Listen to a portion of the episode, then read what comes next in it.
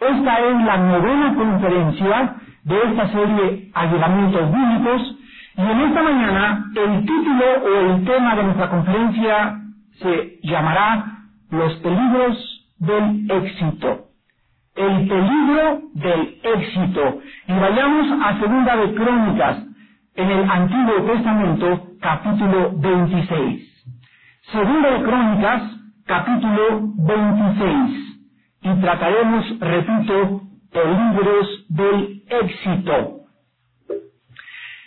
En 2 Crónicas capítulo 26 encontramos la historia de un rey llamado Usías. Y este rey, Usías, fue un rey que gobernó desde muy joven Israel, porque entró casi a los 16 años al reino y no más de 50 años gobernando Israel. Pero si alguno de ustedes está buscando el éxito, quiero decirles que este hombre llamado Usías prosperó en todo lo que hizo. Fue un gran guerrero, edificó casas, edificó castillos, tuvo éxito en la agricultura, en la agronomía, en el área militar, en, el área académica, recibió títulos, etcétera, etcétera. Y este es un ejemplo en esta mañana para todos ustedes que nos ven por televisión y los que nos acompañan aquí en este auditorio, para que cuando nosotros lleguemos a la cima en la vida, cuando tú llegues a ser gerente o gobernador o presidente o artista o Mister México o Miss México, no importa el logro que tú alcances en la vida, te acuerdes en esta mañana que si tú cuando llegas a la cima no le das a Dios y no dejas que Él tenga la gloria, vas a caer. Mientras más alto llegues, más grande será tu caída. Dice segunda de Crónicas capítulo 26, entonces todo el pueblo de Judá tomó a Usías, el cual tenía 16 años de edad, y lo pusieron por rey en lugar de Amasías, su padre. Usías edificó a Elot y la restituyó a Judá, después que el rey Amasías durmió con sus padres. De 16 años era Usías cuando comenzó a reinar, y 52 años reinó en Jerusalén. El nombre de su madre fue Jecolías, de Jerusalén. E hizo lo recto ante los ojos de Jehová, conforme a todas las cosas que había hecho Masías, su padre, y persistió en buscar a Dios en los días de Zacarías, entendido en visiones de Dios, y en estos días en que buscó a Jehová, él le prosperó. Versículos 16 al 18. Mas cuando ya era fuerte, cuando ya era fuerte, su corazón se enalteció para su ruina, porque se rebeló contra Jehová su Dios, entrando en el templo de Jehová para quemar incienso en el altar del incienso, y entró tras él el sacerdote Azarías, y con él ochenta sacerdotes de Jehová, varones valientes. Y se pusieron contra el rey Usías, y le dijeron, no te corresponde a ti, oh Usías, el quemar incienso a Jehová, sino a los sacerdotes hijos de Aarón, que son consagrados para quemarlo. Sal del santuario, porque has prevaricado y no te será para gloria delante de Jehová tu Dios.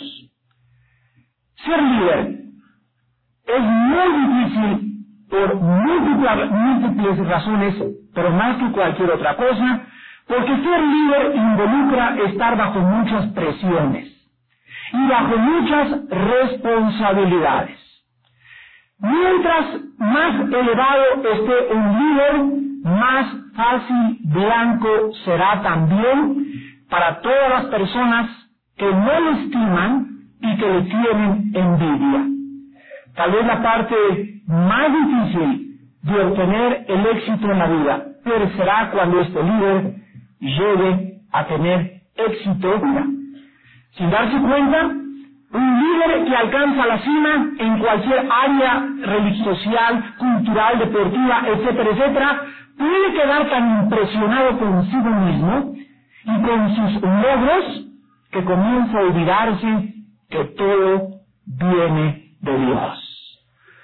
El gran predicador del siglo XIX, Charles Spurgeon, escribió al respecto El éxito expone al hombre a la presión de la gente y le tienta a confiar en sus logros, en sus ganancias y a comenzar a vivir en la carne. El éxito es peligrosísimo, a menos que se comprenda que todo proviene de Dios y no de nuestros dones o habilidades naturales. Es Dios quien hace a través de todos nosotros y es Dios quien lo continúa haciendo sin nuestra ayuda. Nadie es indispensable en la obra de Dios. Estas palabras de Charles Spurgeon, el príncipe de los predicadores en la historia del cristianismo, nos recuerdan que Dios no necesita a nadie para hacer nada. Se nos da el privilegio a nosotros pobres seres humanos indignos de poder hacer con nuestras manos sucias la obra de Dios. De servirlo. Él no necesita a nadie ni nada y nosotros llegamos a donde Dios quiere que llegamos con un solo propósito, que cuando estemos en la cima, gracias para poder mantenernos en esa cima del éxito. Si ponemos atención en esta mañana, vamos a encontrar que vamos a, nos van a ayudar a poder enfrentar el liderazgo con éxito y para que cuando alguno de ustedes prospere o llegues a ser alguna Miss Internacional, o te hagan secretario de alguna junta, o llegues ser presidente municipal de tu pueblo, no importa qué tan importante puedas llegar o a qué puesto puedas llegar, recuerda que el poder corrompe. Y el poder absoluto corrompe absolutamente. Hay algo en la naturaleza humana que cuando el hombre recibe aplauso, cuando el hombre recibe reconocimiento, cuando el hombre recibe reconocimiento público, cuando el hombre se le da un título, cuando el hombre llega a ser presidente, hay algo que descompone nuestras emociones y nuestros sentimientos y nuestra personalidad y se llama el poder. Y este poder, hermanos, Dios no nos crió para que nosotros recibiésemos poder más que nosotros lo pudiéramos usar para poder manifestar sus obras. Dios no quiere que ninguno de nosotros sea exaltado y sea elevado a la cima, porque Dios sabe muy bien, y la historia nos da el ejemplo, Alejandro el Magno, Nabucodonosor, Aníbal, Napoleón Bonaparte, este, los reyes de Francia, los reyes de España, los políticos actualmente en nuestra época, los deportistas, eh, las personas que han llegado, los artistas, todas estas personas en la historia se descomponen, se degradan, se degeneran, se echan a perder, se endiosan. Porque Dios es el único que puede recibir la gloria. ¿Y por qué es que Dios es envidioso que nadie la comparta con Él? No, es que Él es el único que no le puede descomponer la gloria, porque Él es santo.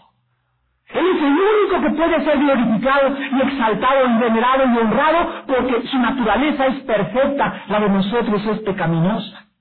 Y por eso Dios nos advierte la Biblia que no busquemos para nosotros aplausos, ni reconocimiento, ni poder, ni exaltación. Si el mundo no las quiere dar, tengamos cuidado en ese momento de entregársela a Dios, porque a Él le pertenece la gloria y Él no comparte su gloria con ninguna criatura humana. Vamos a comenzar a estudiar en esta mañana y vamos a comenzar a definir qué es la gloria. En Isaías 42, versículo 8, la Biblia dice, yo Jehová, este es mi nombre y a otro no daré mi gloria, ni mi alabanza a esculturas. ¿Ven ustedes cuál es el peligro de la idolatría? Cuando viene una persona y se hinca ante la imagen de Judas Tadeo, o de una, la Virgen del Carmen, o la Virgen de la Macarena, o la Virgen de Lourdes, le están dando a esa escultura, ¿qué cosa? La gloria. Porque esa escultura está recibiendo la adoración, la persona se hinca delante de, de esa escultura y esa escultura le está robando a Dios la gloria. Y él dice en su palabra que él no comparte su gloria con ningún hombre y menos con esculturas. Dios es protector de su gloria. Y no porque le guste, repito, ser la atracción principal como nosotros, sino porque es el único ser en el universo digno de toda alabanza y porque en él radica la santidad. Vamos a hacernos una pregunta a continuación. ¿Cómo sabemos si le estamos llevando la gloria a Dios? Para poder saberlo, vamos a examinar lo que significa la palabra gloria. Y esta palabra en el hebreo es la palabra kabof, con K y con B grande y B de Daniel al final, kabof. Y el pensamiento que se encuentra detrás de la palabra kabof en el hebreo es sumamente complejo, es sumamente complicado. Pero la mejor definición que se ha podido dar nos la da el hermano teólogo en Estados Unidos, Charles Wiley, que nos dice lo siguiente, la gloria de Dios significa el esplendor, la grandeza, la belleza y el poder de Dios manifestado en alguna manera. Cuando Dios es glorificado, significa que Él es visto o es atraído hacia Él de una manera pura, digna y sincera de adorarlo y de alabarlo. Con Dios no puede existir ningún show. Con Dios no puede haber exhibicionismo o demostración carnal de orgullo o de vanidad, porque su carácter es perfecto. Cuando Dios manifiesta su gloria, no puede haber motivos mezclados de carne alguna en nuestra adoración o en nuestra alabanza. La gloria de Dios es similar a su santidad. Las dos están íntimamente ligadas. Les quiero dar un ejemplo de esto. Hace algunos años, un gran corredor de, color negro en Estados Unidos llamado Carl Lewis obtuvo más de ocho medallas de oro en los Juegos Olímpicos. Este muchacho, yo he escuchado su testimonio, él es cristiano, hermano nuestro en Jesucristo, y cuando le concedieron la medalla de los, de los 400 eh, y 800 metros planos de oro, todos nosotros en las Olimpiadas, los que lo pudimos apreciar, vimos que al entregarle la medalla de oro, este negrito lo primero que hizo ante las cámaras de televisión fue levantarla al cielo. Y se oyó que dijo, a Jesús, a Jesús, a Jesús, sea la gloria. Eso es algo que refleja la gloria de Dios. En ese momento todas las cámaras estaban sobre él, él era el foco de atención. Y repito, cuando nos convertimos en foco de atención de la gente, hay algo entre nosotros que nos descompone. Hay algo que nos perturba porque no fuimos nosotros creados, vuelvo a insistir, para ser el foco de atención. Si nosotros somos el foco de atención o nos convertimos en el foco de atención en cualquier área de la vida, tengamos cuidado en ese mismo momento de entregarle esa gloria que estamos recibiendo al Dios creador del universo. Porque si tú si tú recibes la gloria y te la guardas para ti mismo, te vas autodestruir. Ese aplauso, ese reconocimiento, ese éxito nos descompone porque no somos dioses. Cuando recibamos cualquier tipo de reconocimiento público, hagamos esto a Dios. Cuando después de que te aplaudieron la oficina y pidieron esto el otro, corre al baño, híncate delante de Dios y dile, Señor, a ti te doy la gloria es tuya, Señor. Yo no es que sea competente, sino que mi competencia proviene de ti. Padre, no es que yo sea inteligente, ni que sea listo, ni que haya hecho su negocio, ni que haya llegado a la cima, ni a ganar esta medalla, Señor. Es que tú de alguna forma me escogiste por tu gracia y por tu misericordia, porque lo mismo pudiste haber escogido a cualquier otra persona, pero Señor, yo me humillo y me quebranto y te doy la gloria a ti. Cuando nosotros hacemos eso, comenzamos a caminar por la senda de la vida eterna. ¿Quiénes son los ladrones de la gloria de Dios? Cuando alguna persona no quiere que sea Dios quien reciba la gloria. Cuando alguna persona no quiere que Dios controle su vida. Cuando tratamos de usurpar su autoridad. Cuando buscamos darnos crédito a nosotros mismos o importancia a nosotros mismos, le estamos robando la gloria a Dios. Siempre que nos creamos un poquitito y que cualquier cosa nos mueve la cabeza, le estamos robando la gloria a Dios. La adulación, el aplauso, todas estas cosas, hay miles de hombres que no resisten. Hay personas que en el momento que son adorados, como los césares romanos. Miren ustedes la historia. Hace algunos años, en Roma, los césares, ¿qué hicieron cuando millones de personas en el imperio europeo, este, asiático y africano que conquistaron los romanos, se convirtieron en los reyes y potentados con el título de emperador supremo. Ellos, ante tanta adulación, ante tanto aplauso, ante tanto reconocimiento, se llegaron a descomponer tan perversamente en su mente que se mandaron decir que eran dioses. Calígula nombró Dios a su caballo. Nerón mató a su madre. Y todos los emperadores, la mayor parte de ellos, el 80%, fueron hombres que se descompusieron ante el aplauso, la adulación y el reconocimiento. Hace 50 años en Alemania, Adolfo Hitler comenzó a propagar que su tercer Reich duraría mil años.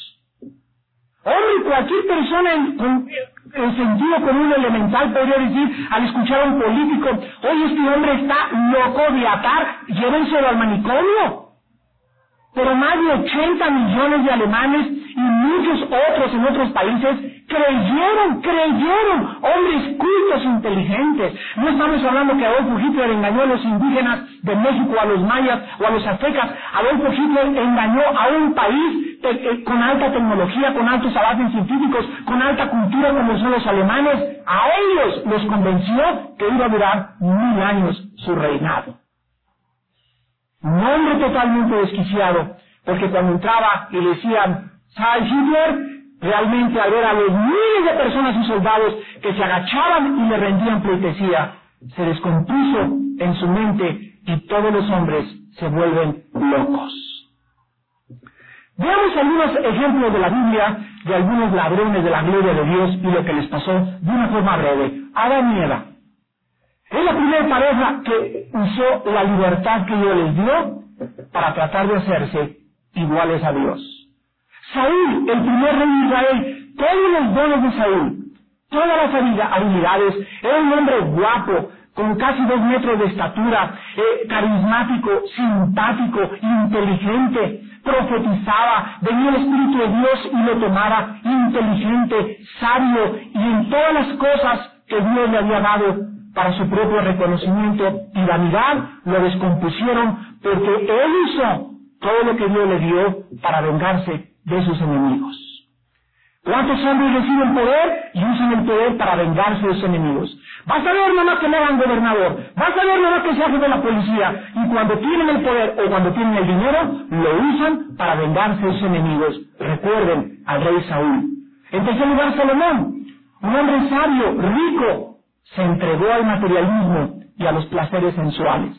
Nabucodonosor, un gran poderoso rey en Babilonia, que usó Dios para disciplinar a los israelitas, se enorgulleció, se volvió tan loco del oro y el poder y la fama militar que tenía y política que comenzó a divagar y entonces perdió la razón. Dios lo volvió loco. Judas, discípulo y compañero del Señor, caminó con Cristo, desayunó con Cristo, se eh, discipuló con Cristo, lo acompañó en sus viajes, convirtió la gracia de Dios en una oportunidad para traicionar al que iba a dar su vida por él en la cruz del Calvario.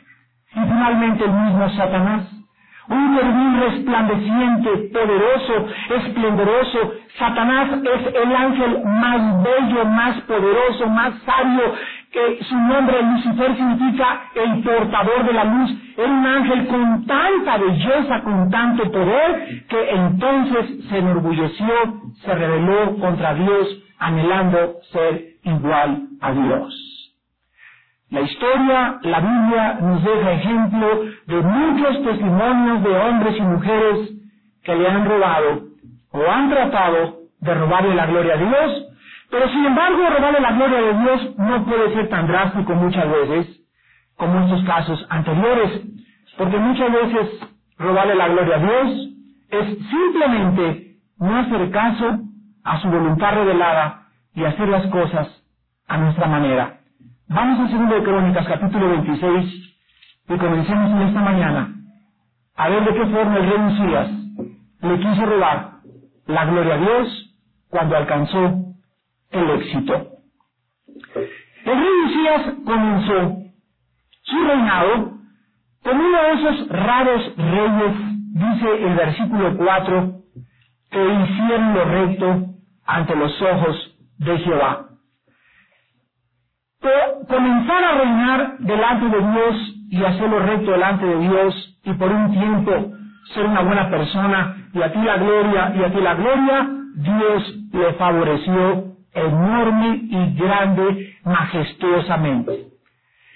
Lo más triste del caso del estudio que vamos a tener esta mañana es que hay muchos cristianos que me escuchan también por televisión y por todos lados, hay muchos líderes que comenzaron muy bien sus carreras.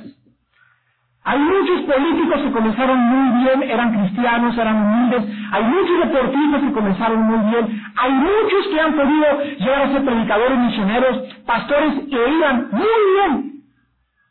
Y de repente, a la mitad del camino, algo les pasó.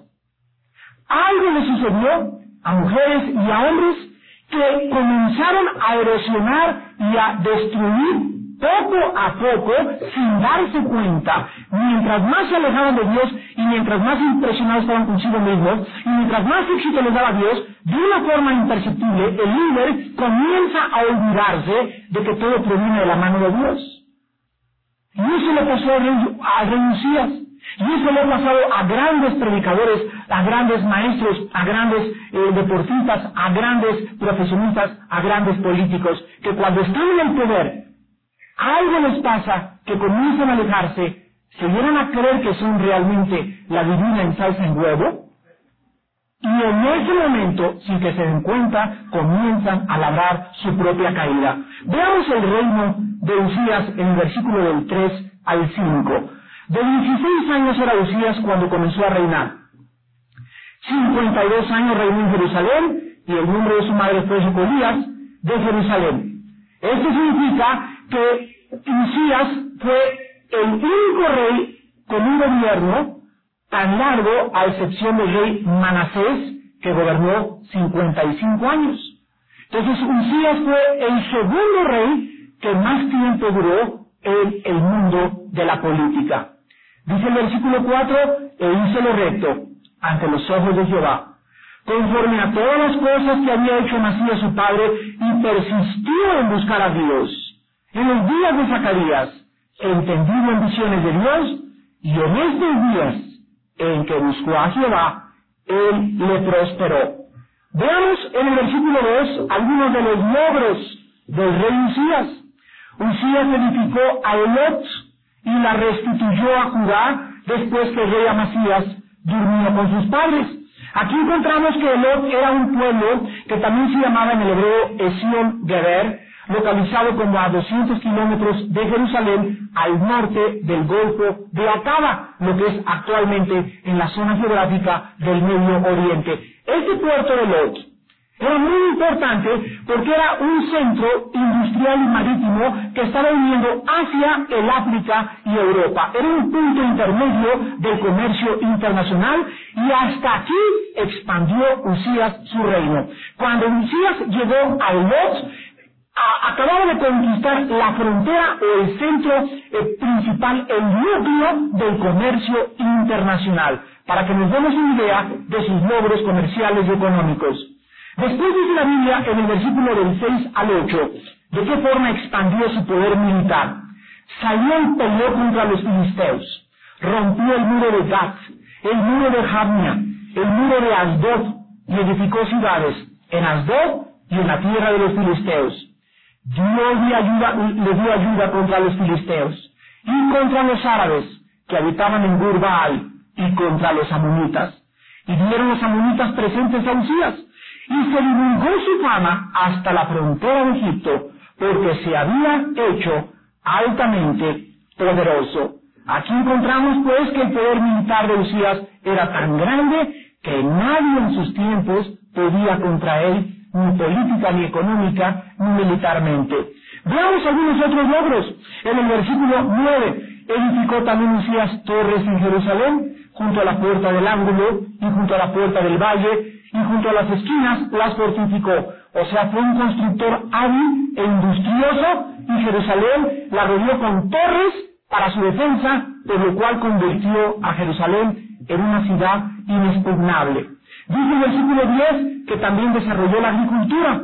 Asimismo, edificó torres en el desierto, abrió muchas cisternas, porque tuvo muchos ganados, así en la zapela como en las vedas, y viñas y labranzas, así los montes como los llanos fértiles, porque era amigo de la agricultura. Y en el versículo 11 al 15 nos muestra la Biblia de qué forma le proveyó a su ejército de un armamento impresionante. Tuvo también un, un ejército de guerreros, versículo 11, los cuales salían a la guerra en divisiones de acuerdo con la lista hecha por manos de Jehiel, escriba, y de Maasías, gobernador, y de Ananías, uno de los jefes del rey.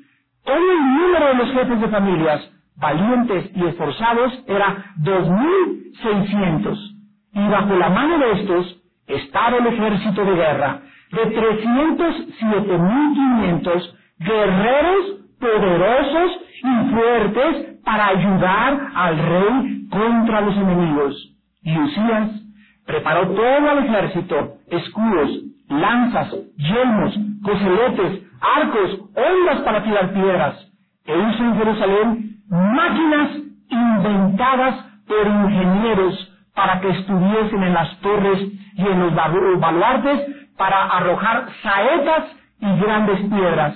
Y su fama se extendió lejos porque fue ayudado maravillosamente hasta hacerse muy, y yo le pondría muy, pero muy, muy, muy, muy, se creyó muy, muy, muy. Podríamos decir nosotros en este momento, esto es tener éxito. Esto es alcanzar realmente en la vida logros. Pero cuando ya tuvo todo esto, algo lo descompuso a en días. Cuando ya tuvo su casa en el Pedregal y su casa allá en Cuernavaca, y cuando tenía su casa en Tepoztlán, y cuando tenía su nombre en el periódico, y cuando tenía esto, y cuando tenía algo, algo lo transformó y lo cambió interiormente. Porque en el libro de Deuteronomio, en el Antiguo Testamento, Deuteronomio capítulo 8, nosotros encontramos una advertencia que Dios le había hecho a la nación de Israel antes de que llegaran a conquistar a sus enemigos y se hicieran ricos. Dice Deuteronomio 8 del 11 al 14. Comerás y te saciarás y bendecirás a Jehová tu Dios por la buena tierra que te habrá dado. ¿Qué nos manda Dios? que cuando tengamos mucha comida y cabrito y chuletas y caviar importado, importado y bacalao de Noruega, etcétera, etcétera, cuando tengamos coche, cuando tengamos todo, siempre, siempre, siempre le digamos, Señor, te bendigo, a ti la gloria, a ti la gloria. Versículo 12. No suceda que comas y te sacies y edifiques buenas casas en que habites y tus vacas y tus ovejas se aumenten y la plata y el oro se te multipliquen y todo lo que tuvieres se aumenta y qué cosa dice la Biblia que es en ese momento preciso donde existe el más grande peligro en nuestra vida espiritual. Ahí podemos comenzar a inflarnos como pavos reales. Mi casa, mi coche, soy lo máximo, soy lo máximo, qué bella soy, qué bello soy, este mis dones, ahí se enorgullece el corazón, versículo 14, y te olvides. De Jehová tu Dios, que te sacó de tierra de Egipto de casa de servidumbre, que te hizo caminar por un desierto grande y espantoso, lleno de serpientes y ardientes, de escorpiones y de sed, donde no había agua. Y Él te sacó de la roca del pedernal que te sustentó con maná en desierto, comida que tus padres no habían conocido, afligiéndote y probándote para que la cosa te acepte bien, y digas en tu corazón, mi poder y la fuerza de mi mano me han traído esta riqueza, sino acuérdate de Jehová tu Dios, porque Él, Él te da el poder para hacer las riquezas, a fin de confirmar su pacto que juró a tus padres como en este día. Él es el que nos da la sabiduría, Él es el que nos da el prestigio, Él es el que nos hace famosos si Él quiere, Él es el que nos exalta, Él es el que nos llena de favores y misericordias, es Él. Nunca te olvides de esto, es Él. Porque ahí arriba, en la montaña, en la cima, el aire de la montaña te puede marear, te puedes enfermar, te puedes comenzar a trastornar y querer llegar a creerte que eres algo y no eres nada. Porque así como Dios te da, te lo puede quitar en una hora. Jesús contó la historia de un hombre que dijo, alma mía, muchos bienes tienes, reposa, te duerme tranquilo, come. Y no sabía que una voz le dijo esa noche, eres un vicio, porque en esta, en esta misma noche morirás. Y todo lo que has juntado, de quién será. Hermanos de Jesucristo, aquí encontramos pues a un rey enorgullecido y la historia de este rey se vuelve triste a partir de Segunda de Crónicas, capítulo 26, versículo 16. Mas cuando ya era fuerte, su corazón se enalteció para su ruina. Observen ustedes algo importantísimo. Antes del quebrantamiento es la soberbia. Antes de nuestra ruina es nuestro enaltecimiento. Lo que apunta en dirección de que un hombre o una mujer va a su ruina.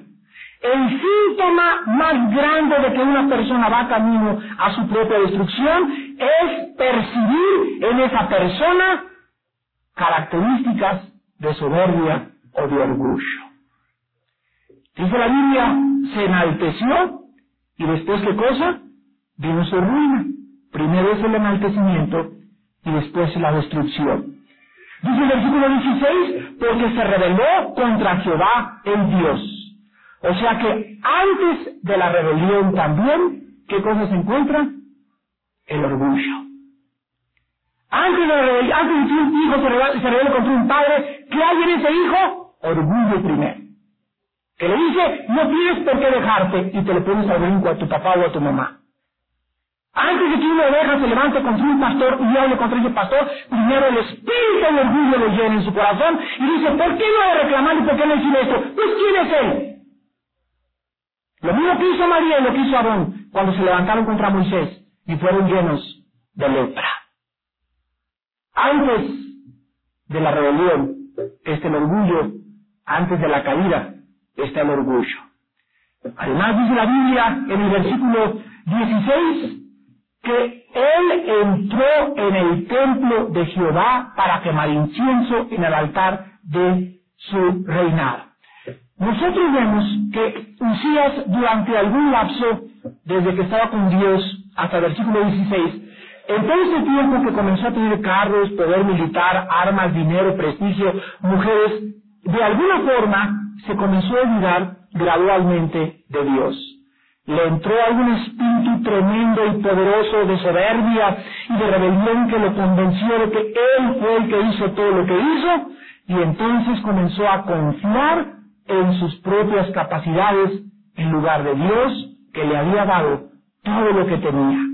Al principio, es triste que todos nosotros buscamos y sentimos la necesidad de Dios, ¿verdad? Creo que el 99% de los cristianos que se han convertido en el mundo, cuando nos convertimos, nos convertimos porque en un momento en nuestra vida que reconocimos que no la hacíamos. que ya estábamos hartos de nuestra vida, que yo no podía ser buen padre ni buena madre, y que ya no podía lograr yo nada, y caímos de rodillas en algún tiempo de nuestra vida, y sentimos una profunda necesidad de Dios. Si alguna persona que nos escucha en este momento no tiene una grande necesidad de Dios, no te puedes convertir, porque para convertirte necesitas primero humillarte. Nadie puede llegar a la cruz y tú quién eres, ¿verdad? Pues entra en mi corazón y eh, eh, eh, cuando te necesite te voy a hablar. No es la lámpara ni el genio de Aladino el Señor Jesucristo. Él dice que venamos a la cruz para caer de rodillas y de momento decirle, Señor, ¿qué quieres que yo haga? Él se convierte en nuestro Señor, nosotros en sus esclavos. Pero cuando Dios nos ayuda y nos levanta, cuando Dios sanó a tu hijito, cuando ya te convertiste, comienzas a sentir que ya no lo necesitas y comienzas a perder tu primer amor. El mensaje que Dios le dio a la iglesia de Éfeso en Apocalipsis 2, ¿cuál fue? Eres bueno, trabajador, eh, celoso, tienes muy buena doctrina, muy buena teología, eh, has probado a los que piensan ser a falsos apóstoles y no lo son, pero tengo contra ti tengo contra ti que ya no me amas ni sientes necesidad de mí. Señor, pero ¿cómo puedes decir esto? Ah, te lo demuestro, dice el Señor. A ver, pruébamelo, Señor, si yo te amo con todo mi corazón. Mira, en las mañanas yo no soy el primero a quien le das tu tiempo orando. Tienes ya una semana, dos semanas que te levantas y no buscas mi rostro. Oras a las dos de la tarde, a las cuatro de la tarde, y yo te dije en Mateo 6.33, busca primeramente el reino de Dios y mi justicia, y las demás cosas te las daré por añadidura. Cuando tú dejas en las mañanas de tener el tiempo devocional con Dios, cuando dejas de tener contacto con la Biblia, comienzas alejarte imperceptiblemente de Dios.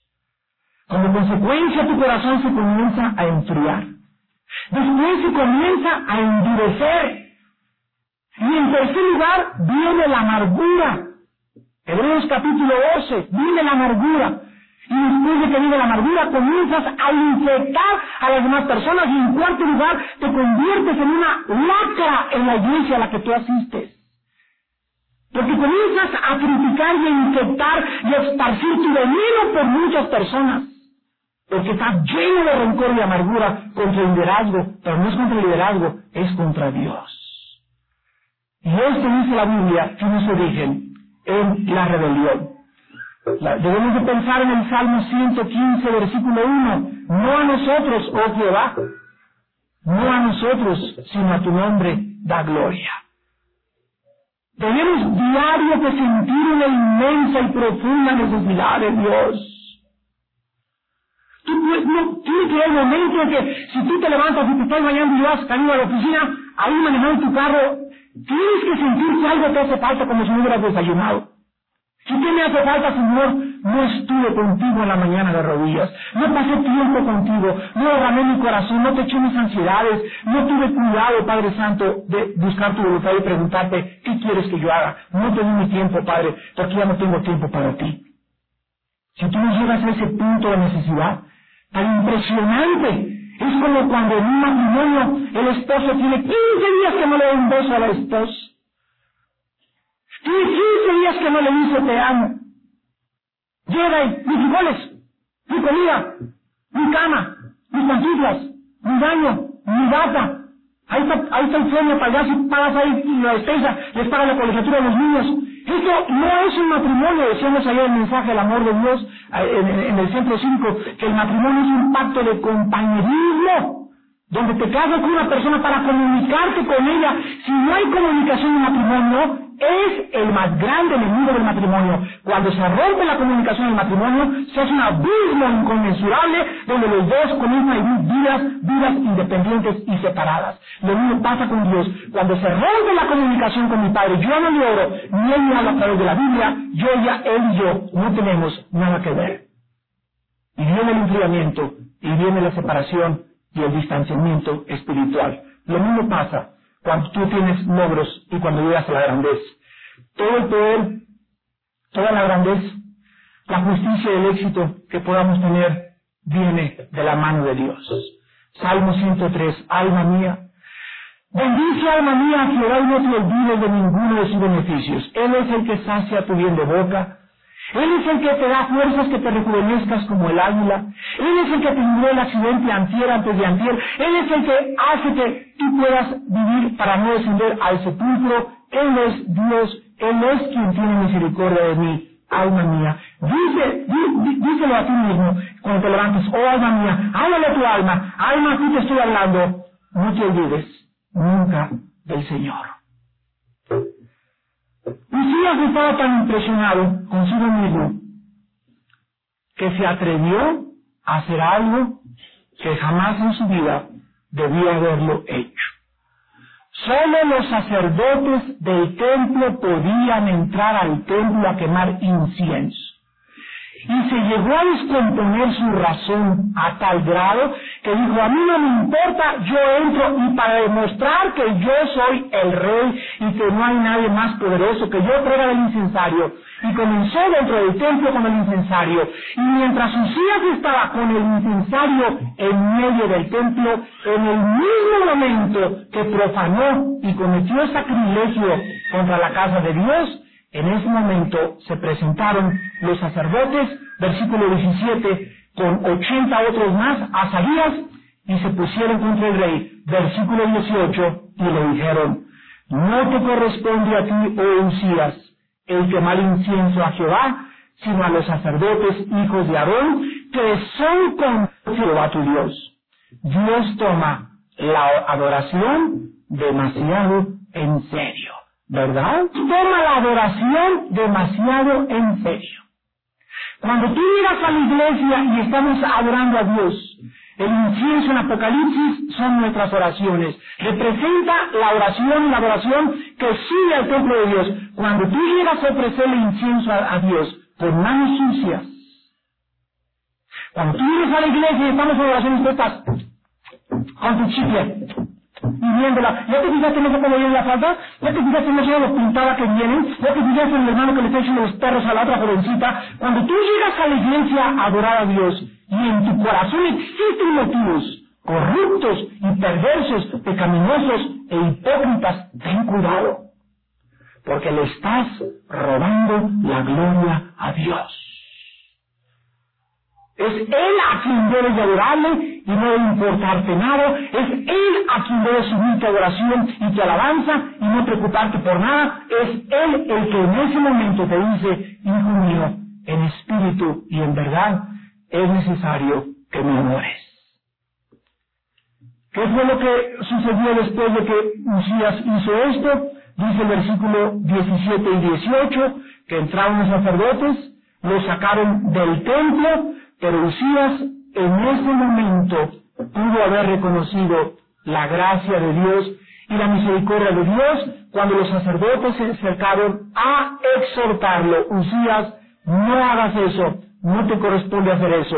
Usías estaba tan lejos de Dios, tan enfriado en su corazón hacia Dios y tan endurecido, que en lugar de recibir la exhortación, ¿qué cosa hizo?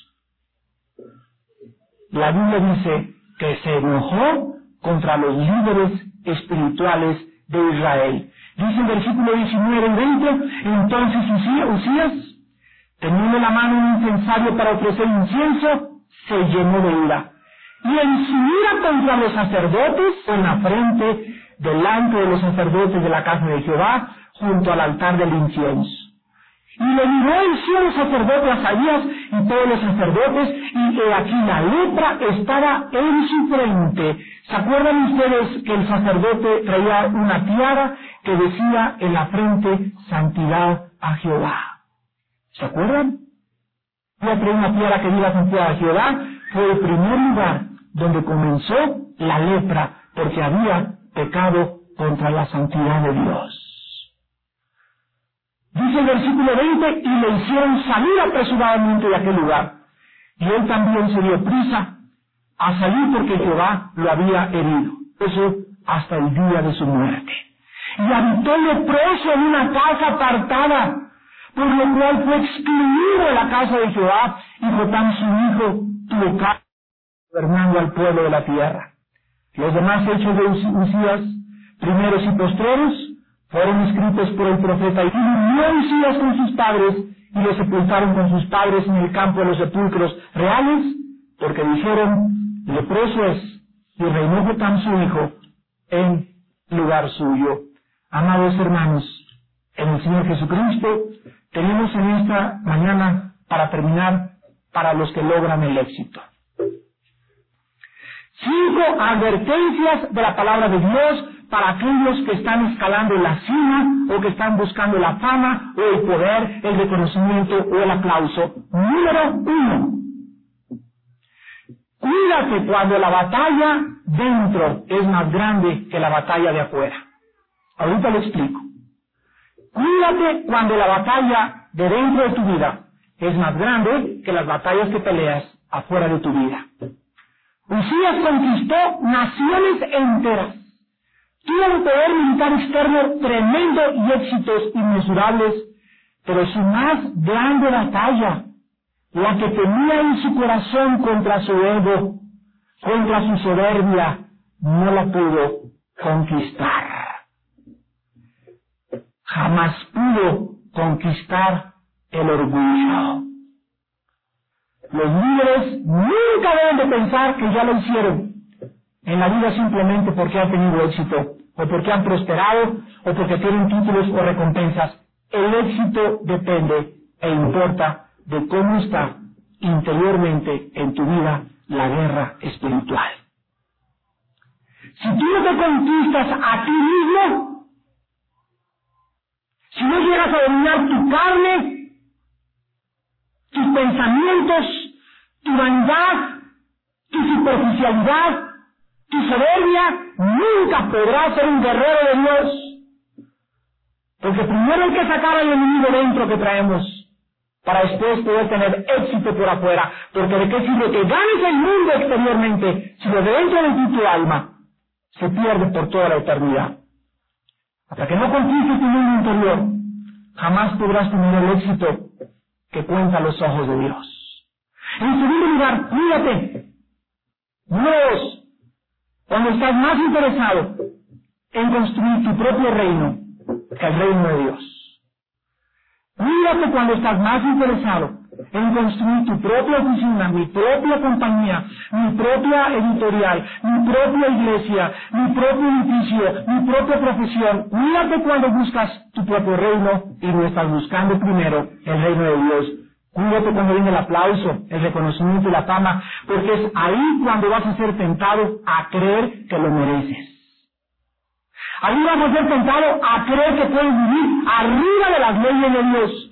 Y Dios simplemente, escucha bien, Dios simplemente nos emplea a nosotros para que nosotros colaboremos con Él en construir su reino. No nosotros usamos a Dios para construir nuestro reino. Pues busques que Dios te ayude a tu carrera, busques que Dios, te ayude a levantarte y que te dé al éxito, porque eres tú el que debes de levantar a Dios en donde quiera que tú estés, para que Dios te siga usando y te siga manteniendo a donde tú quieres llegar. ¿Qué quiere decir con esto? Que Dios es el enemigo que prospere de ninguna manera. Dios quiere que llegues a ser senador, quiere que llegues a ser diputado, quiere, que llegues a ser la dueña del hipódromo, quiere que llegues a ser la dueña de la compañía de seguros, para que cuando estés ahí, le des la gloria. Y ante la influencia que tienes, como estás tan arriba, ante la influencia que tienes en el mundo, el mundo puede ver que eres un instrumento del reino de Dios y que le das la gloria a Él. Y cuando tú lo haces, Dios te multiplica 500 veces más te da más y te mantiene más tiempo ahí, porque la única razón para caer de arriba es el orgullo. En Romanos 14, del 7 al 8 dice la Biblia que nadie vive para sí mismo. Ahora vivimos para buscar la gloria y el reino de Dios. Número 3. Tercera advertencia. Cuídate cuando creas que ya no necesitas la ayuda de Dios. Número tres. Cuídate cuando llegues a creer que ya no necesitas la ayuda de Dios. ¿Saben ustedes que nuestra dependencia de Dios disminuye en la proporción en la que dependemos de otras cosas?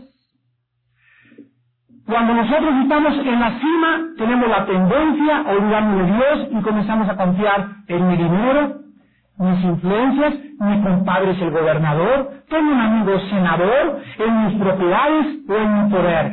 Y Deuteronomio 8, 17 y 18, recordamos que nos dice, sino que es Jehová el que te da la voz, la habilidad para tocar instrumentos, la habilidad para tener relaciones públicas, las amigas que tú tienes, los amigos que tú tienes, el poder que tienes, todo viene de Dios. A Él, a Él nada más, dale la gloria. Número cuatro. Cuídate cuando dejes de oír la crítica. Cuídate cuando alguien se acerque y te exhorte y te enojes porque es el síntoma más grande que estás camino al orgullo. Alguien dijo esas palabras muy sabias. La crítica siempre es bienvenida.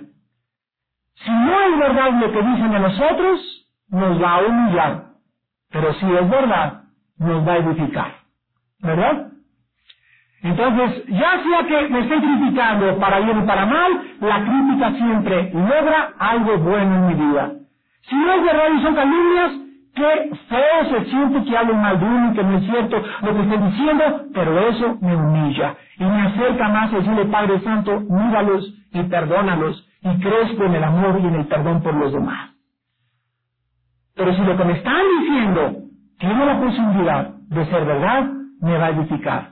Dice Proverbios 9 del 7 al 9 que si tú le das al sabio aumentará su saber. Si tú criticas o exhortas al necio, te odiará. Si llegamos a creer que estamos arriba del criticismo, será mejor que examinemos nuestros caminos, porque ciertamente no estaremos en el camino de la vida. Necesitamos la crítica continua.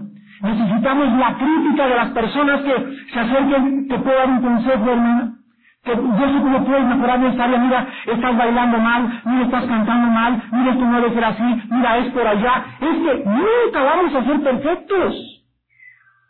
Nunca. En la multitud de consejeros se afirma la sabiduría. Yo como le a los hermanos que siempre me están diciendo mis defectos y me están diciendo Armando esto aquello, o que mi esposa me sale de mi casa, mira que con los niños, pero siempre hay que estar abiertos y a bajar la cabeza y decirle, Padre Santo, puede ser cierto lo que me están diciendo, oh Dios, yo no soy Dios. Quiero ser mejor, quiero mejorar, quiero improvisar mis defectos, quiero crecer a la estatura de Jesucristo. Nunca, nunca te cierres a la crítica. En quinto y último lugar, cuídate cuando las consecuencias del pecado ya no traen a tu vida el temor de Dios.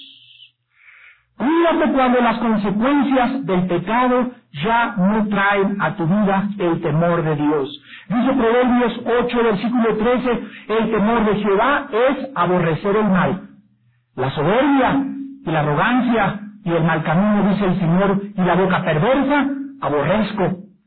Y dice Proverbios 16, versículo 6, con misericordia y con verdad se corrige el pecado, y con el temor de Jehová los hombres se apartan del mal.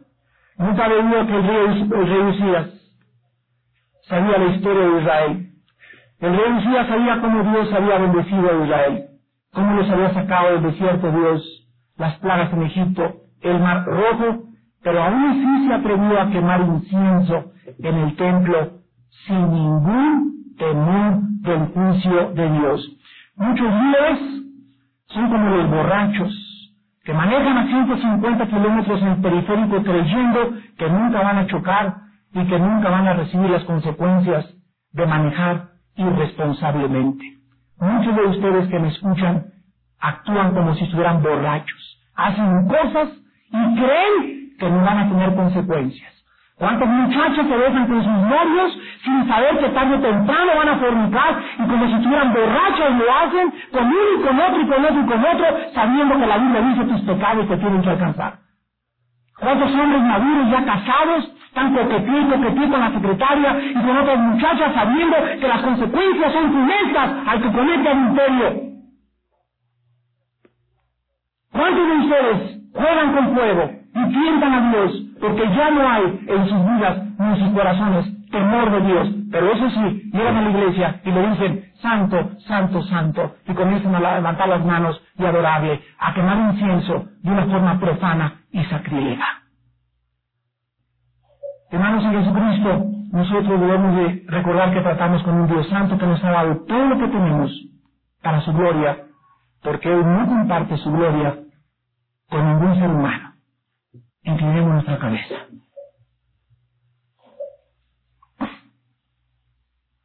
Señor, damos gracias en esta noche por tu santa palabra. Porque tú eres un Dios celoso de nosotros compartes tu gloria simplemente porque en tu sabiduría tú sabes que la gloria nos hace daño. Tú, tú nos creaste, Señor, tú más que nadie sabes Tú fuimos creados para la gloria de nosotros, porque es tuya.